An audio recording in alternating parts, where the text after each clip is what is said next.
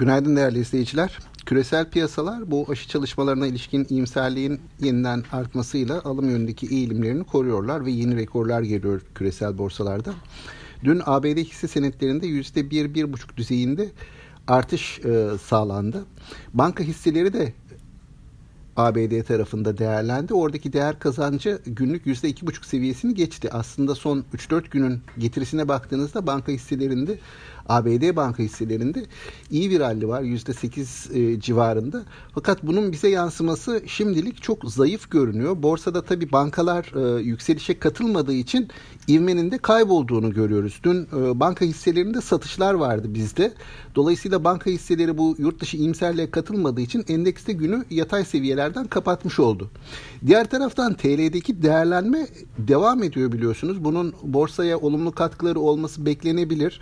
Ayrıca CDS primlerinde de yine geçtiğimiz yıl Şubat ayı dönemlerine geldik aşağı yukarı. Uzunca bir sürenin ardından 300 bas puan altına inildi.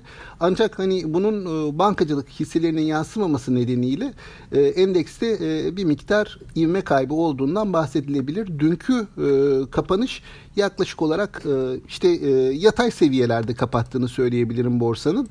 Bununla birlikte şu var. Dolar bazında baktığımızda dolar bazında borsanın seviyesi 2 doların hafif üzerine çıktı. Dünkü TL'nin değer kazancıyla birlikte. Böylece son 2,5 senenin dolar bazında en yüksek e, endeks değerine de ulaşılmış oldu. Bu da bir not olarak belirteyim. Tabi burada hani e, tekrar vurgulayayım bankacılık hisselerini e, bu yükselişin içerisinde göremiyoruz. Bu dolar bazlı yükselişte de banka hisseleri geride kalıyorlar. E, ne beklemeli? Önümüzdeki günlerde neler olabilir? Şimdi bugün ABD'de istihdam verileri e, önemli e, kalemlerden birisi. Bu açıklanacak. E, bu verilerin devamında e, bu iyimserliğin yani aşılama çalışmalarıyla iyimser oluşan iyimserliğin sahaya yansıması nasıl oldu bunu görmüş olacağız.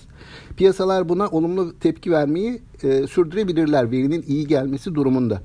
E, bizde de yurt dışına e, paralel eğilimin sürmesini bekliyorum ben. Tabi bu arada uzunca bir süredir geride kalan e, banka hisselerinde veya geride kalmış genel olarak tüm hisselerde bir toparlanma da görülebilir.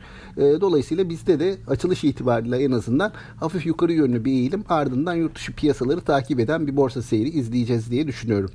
E, bugünlük bu kadar. E, tüm izleyicilere sağlıklı, bol bereketli, kazançlı günler diliyorum. Yeniden görüşmek üzere.